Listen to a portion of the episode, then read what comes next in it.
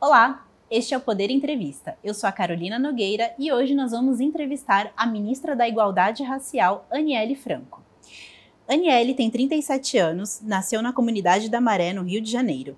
É irmã da vereadora Marielle Franco, que foi assassinada em 2018 no centro do Rio de Janeiro. Ela é formada em jornalismo pela Universidade do Estado da Carolina do Norte, nos Estados Unidos, e em inglês e literatura pela Universidade Estadual do Rio de Janeiro. Aniele é mestre em Relações Étnico-Raciais, professora e doutoranda em Linguística Aplicada pela Universidade Federal do Rio de Janeiro. Também é uma das fundadoras do Instituto Marielle Franco e deixou o cargo de diretora executiva do Instituto para assumir o cargo de ministra do governo do presidente Luiz Inácio Lula da Silva. Ministra, obrigada por ter aceitado o nosso convite. Obrigada a vocês pelo convite, uma honra estar aqui com você. Agradeço também a todos que acompanham o Poder Entrevista. Esta entrevista está sendo gravada na Esplanada dos Ministérios, em Brasília, no dia 25 de janeiro de 2023. Para ficar sempre bem informado, assine o canal do Poder 360 no YouTube e ative as notificações para não perder nenhuma informação relevante. Ministra, eu começo perguntando como é que tem sido esse primeiro mês de trabalho aqui no Ministério? Desafiador, porém muito gratificante também. Assim, eu acho que tem várias etapas que eu poderia responder sua pergunta, é, para além da etapa pessoal, mas a profissional ela tem sido fortalecedora de algo que eu entendo que seja muito maior do que eu. Eu sei pelo motivo, os motivos pelos quais, pelos quais eu fui escolhida para estar aqui, mas esse início tem sido desde estruturarmos um ministério que deixa de ser né, uma secretaria e passa a ser um ministério, desde buscarmos orçamento, desde entendermos as pessoas que vão compor essa pasta junto comigo, desde identificarmos também é, as prioridades. Então, tem sido assim uma mistura de sentimentos, desafios, mas também gratificante de ver tanta gente torcendo, tentando colaborar, querendo colaborar, querendo estar conosco. Depois do governo do ex-presidente Jair Bolsonaro, né, em que não teve nenhuma política, nenhuma ação né, voltada à população negra, é, quais são as prioridades do Ministério né, nesse início de trabalho, nesse primeiro ano de trabalho? Sim. Nós temos muitas prioridades, porque quando a gente fala de movimento negro, de pessoas negras, população negra, mulheres negras, a gente tem uma urgência. E o nosso povo ele está urgindo por atenção, por melhorias, por vida digna, né, por qualidade de vida.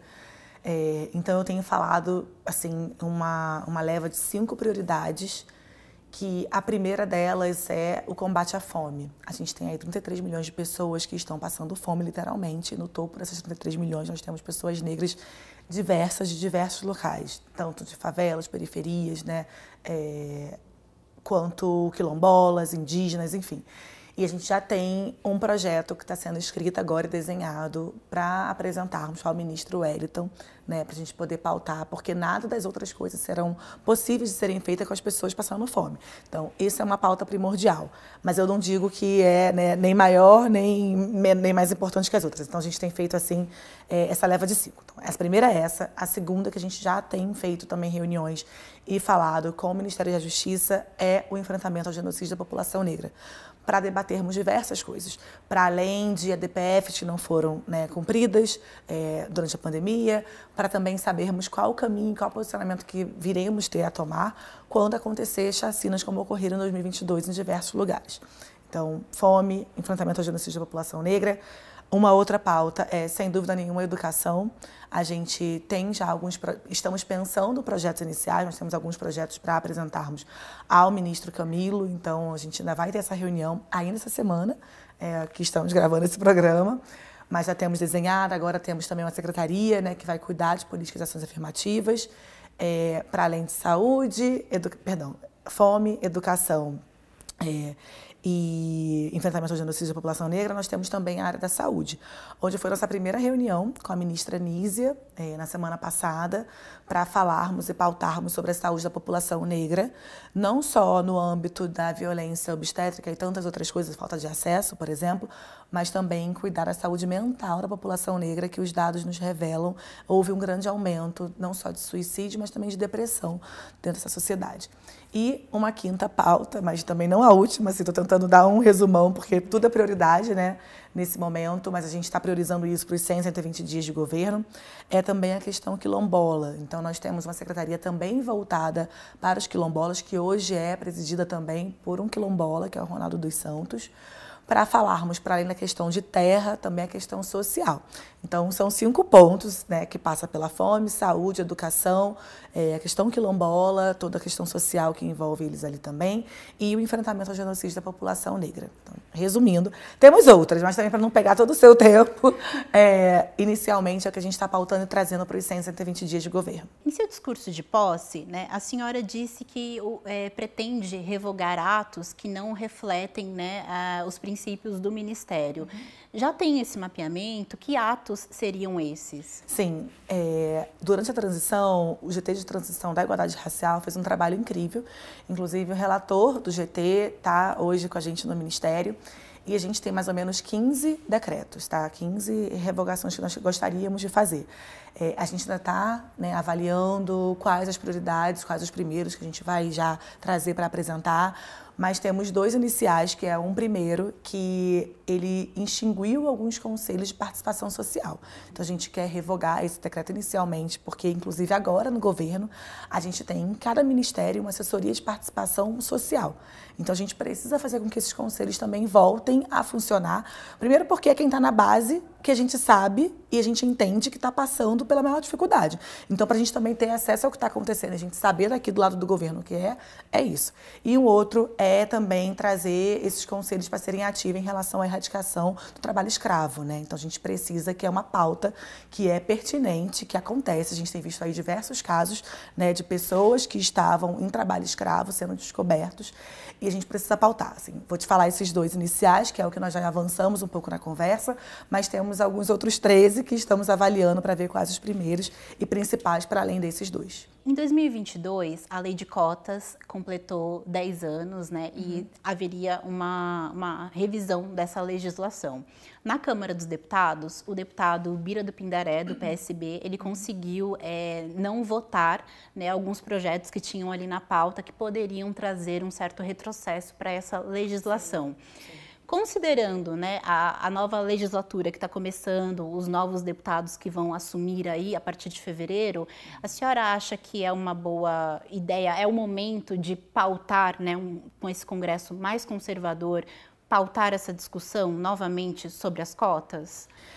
É, tem várias coisas que eu gostaria de responder para sua pergunta, mas eu vou começar com uma mais básica, depois eu vou para a parte mais técnica, que é Desde que eu perdi a minha irmã, eu tenho um grande sonho que é conseguir dialogar com pessoas que pensam diferente de mim. Mas eu vou dialogar com quem tem respeito para dialogar comigo. Se a pessoa chega xingando sendo racista, eu não vou conseguir dialogar. Eu acho que a gente está vivendo um momento no país que a gente precisa sentar com todo mundo. A gente precisa ter empatia, entender, respeitar, acatar, porque às vezes o que me arremete a algum lugar não arremete a você, não cruza alguma pessoa contra aquilo. Então, isso é um ponto. Eu acho que pode ser, sim, é, difícil o diálogo, pode ser, sim, arriscado, porém. Quando a gente fala da lei de cotas, eu sou uma menina cotista. Eu entrei na UERJ através de cotas em terceiro lugar para cursar inglês e jornalismo e eu era uma das únicas cinco meninas negras daquela sala. É, eu defendo muito a lei de cotas. Eu acho que tem que haver um diálogo porque a lei ela existe e ela vai continuar existindo, né?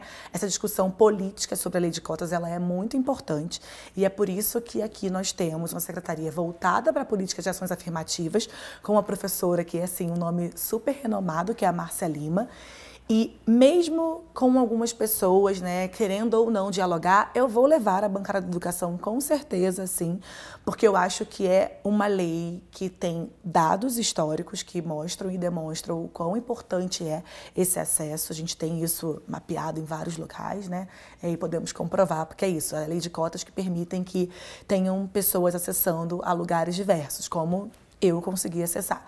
Então, mesmo no risco, eu vou tomar esse risco, eu vou aceitar. Eu acho que a vida também é feita de desafios e riscos, mas é um assunto que, para mim, é muito sério, é muito crucial, que eu não abro mão nem dos meus valores, nem do que eu acredito em relação à lei de cotas. E é uma, uma preocupação que eu tenho de fortalecer.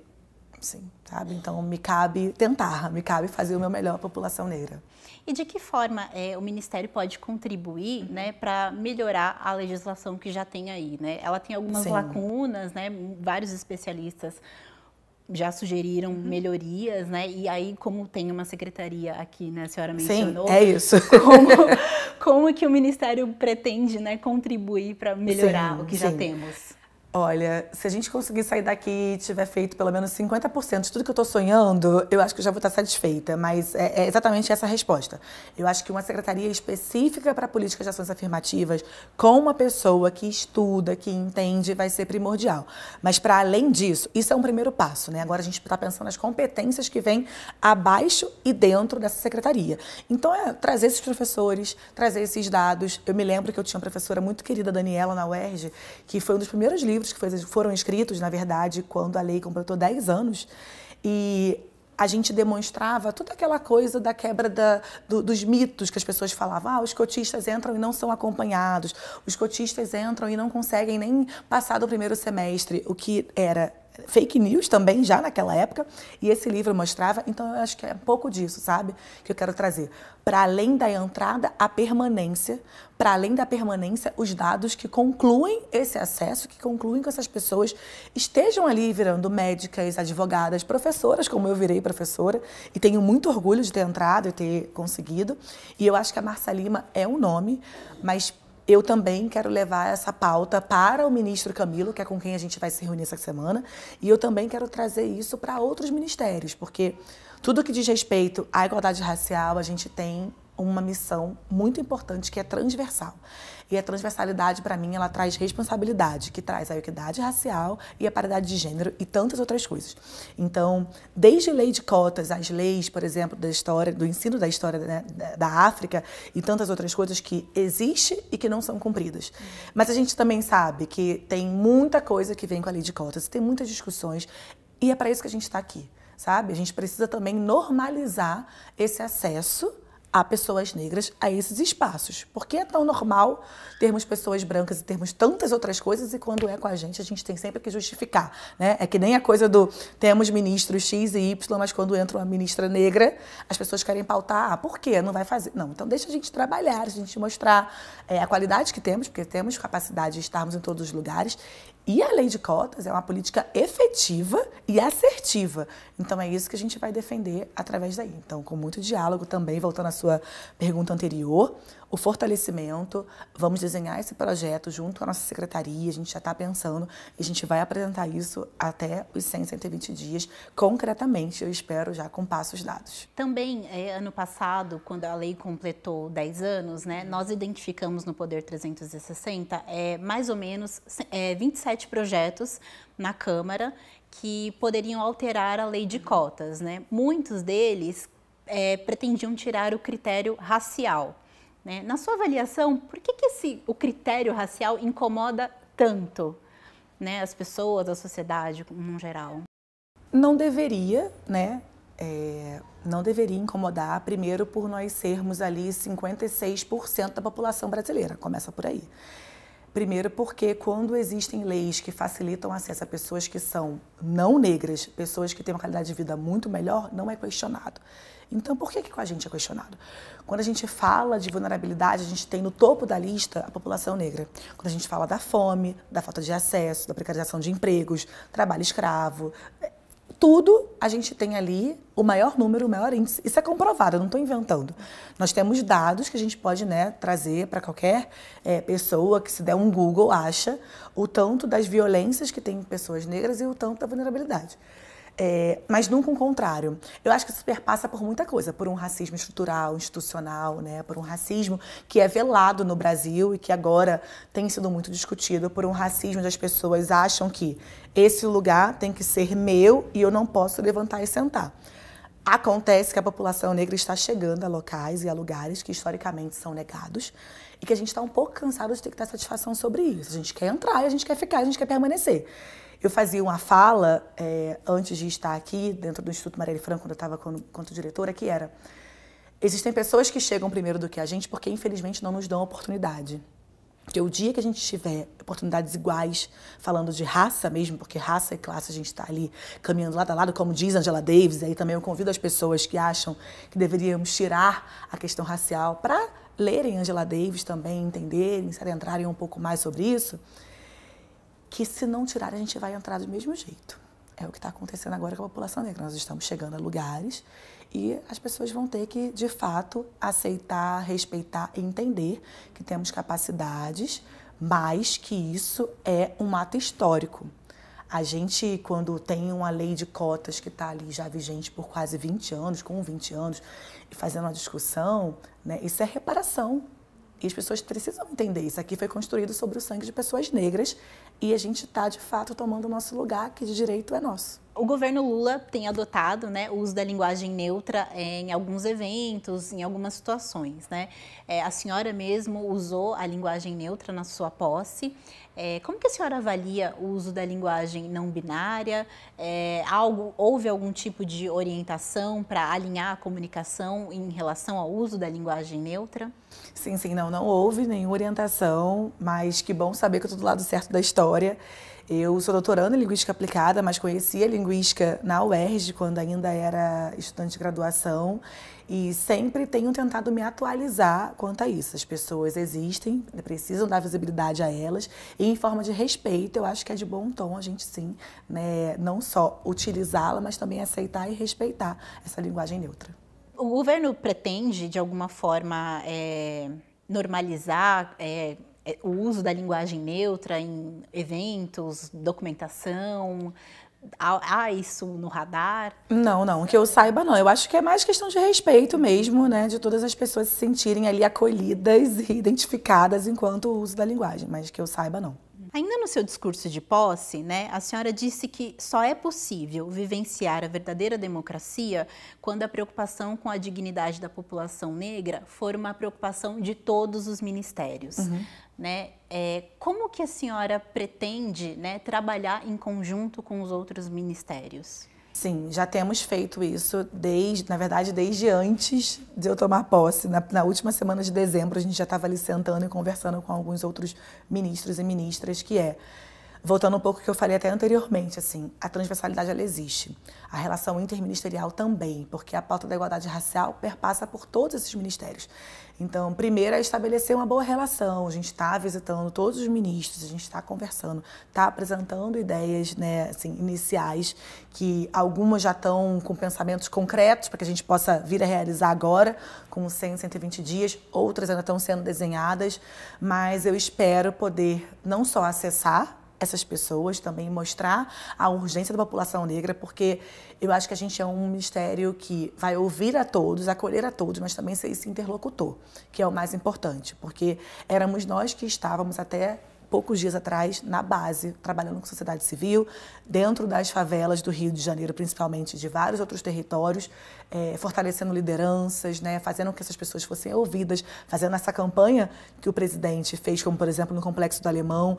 Então, isso é uma pauta que eu quero continuar trazendo para dentro, mas agora de dentro para fora, mudando só né, o fluxo e é estabelecendo ali uma política com afeto, que é mostrando para eles o que, que a gente precisa para agora, que não pode esperar, e fazendo isso aí ao longo de todos, todos os quatro anos, eu espero, do mandato. Então, é, interministerial, transversal, essa responsabilidade para trazer o povo preto para todas as áreas. Ontem mesmo nós nos reunimos com Marcelo Freixo, que agora é o presidente do Embratur, para não só entregarmos né, uns currículos para que ele possa avaliar e levar pessoas para lá, mas para pensarmos memória. Então, isso é um outro exemplo, sabe? Para além de saúde, educação. Então, então, tudo que a gente tem feito aqui vai ter relação com outros ministérios. E eu espero que eles me recebam e me acolham, porque eu vou estar ali insistente e combatente nessa pauta. Agora que a senhora falou em currículos, é, Ainda está de pé a ideia de montar um banco de dados, de, um banco de currículos de profissionais negros para poder aumentar né, o número de profissionais no governo? Como sim, é que está isso? Sim, sim, está de pé. Nós recebemos 5.300 currículos no período que nós deixamos aberto esse link é, e tem diversas áreas, justamente para provarmos que a gente tem pessoas negras qualificadas para todas as áreas. Então, pessoas negras qualificadas para entrar na comunicação, para entrarmos na área do turismo, mecanismo para entrarmos na área orçamentária e a gente vai reabrir. É porque a gente agora está sistematizando esses, esse, esse, esse, link né, com tudo que entrou, botando numa planilha, como ontem nós conseguimos filtrar 41 para o Marcelo que nos pediu. Então, quem está solicitando, a gente está entregando, pedindo autorização, obviamente, para a questão dos dados e entregando. A gente vai fazer de novo isso daqui a alguns meses, provavelmente. E eu espero ser também essa pessoa que pediu, está precisando, a gente tem para indicar para comprovar né, o quanto que nós temos nos qualificado e o quanto importante é agora termos essas pessoas adentrando esses espaços, uhum. os mais diversos possíveis. É, tem sido amplamente divulgado que a senhora e a sua família é, têm sido favoráveis a federalizar né, a investigação do, da sua irmã, né, da Marielle. É, na sua opinião, sob o governo Lula, é, poderia ter, ser mais eficaz para a solução desse caso? Olha, eu não, não, não digo ser mais eficaz. Eu acho que houve um movimento muito diferente nesse governo do que houve no governo anterior. Então, quando nós temos um ministro da Justiça e Segurança Pública, como o Flávio Dino, que fala: olha, estou aqui, estou querendo ajudar, estou proativo para o caso, é uma atitude mais simbólica do que qualquer coisa, mas é importante também. Quando o próprio presidente fala: vamos também cuidar desse caso, também é simbólico, também é muito importante para a gente. A federalização do caso da Mari é algo muito delicado que não cabe só a mim ou à família. Nós temos um comitê, Justiça por Marielle Anderson, que inclusive teremos um seminário internacional nesse ano acontecendo aqui no Brasil, que é composto por organizações diversas, como o Instituto Marielle Franco, a qual eu presidi até então, é, Justiça Global, Anistia Internacional, Terra de Direitos e composto também pela Mônica Benício e pela Ágata. Então a gente tem ainda aí algumas conversas para serem feitas mas a gente sim sinalizou que isso pode ser um passo importante, embora né, Cláudio Castro também tenha agora recentemente aceitado essa ajuda do Flávio Dino, do ministro Flávio Dino, mas é algo que a gente ainda vai debater, ainda está estudando. É possível, não diria que não é possível. Mas o caso da Mari é um caso muito emblemático que a gente precisa não só descobrir quem mandou matar, né, para que a gente tenha uma democracia fortalecida, mas também para mostrar que o quão importante é essas mulheres entrarem na política e permanecerem e serem cuidadas. Eu acho que tem alguns pontos aí que são importantes também, tão quanto, né? A gente espera poder fortalecer isso agora nesse governo, com certeza. As suspeitas, né, ainda voltando ao caso da sua irmã, de que milicianos estejam envolvidos, uhum. né, no caso, e, e aí é, eu queria saber se é incômodo para a senhora ter a Daniele Carneiro, que recebeu apoio de milicianos, né, na, na mesma equipe de governo do presidente Lula. Sim, olha, eu tô para trabalhar para o povo e o povo negro, para o Ministério da Igualdade Racial. Sim, essa questão da nomeação do Daniele, ela é, foi uma escolha do presidente Lula e eu respeito toda e qualquer posição que venha dele nesse momento. Acho que agora a gente está aqui para fazer um governo diferente esse ano. Foram quatro anos muito difíceis e a gente precisa agora fortalecer e cuidar do povo. E esse é o meu foco nesse momento. Chega ao final esta edição do Poder Entrevista. Eu agradeço a ministra Niele Franco Obrigada por ter conversado conosco. Essa entrevista foi gravada na Esplanada dos Ministérios em 25 de janeiro de 2023.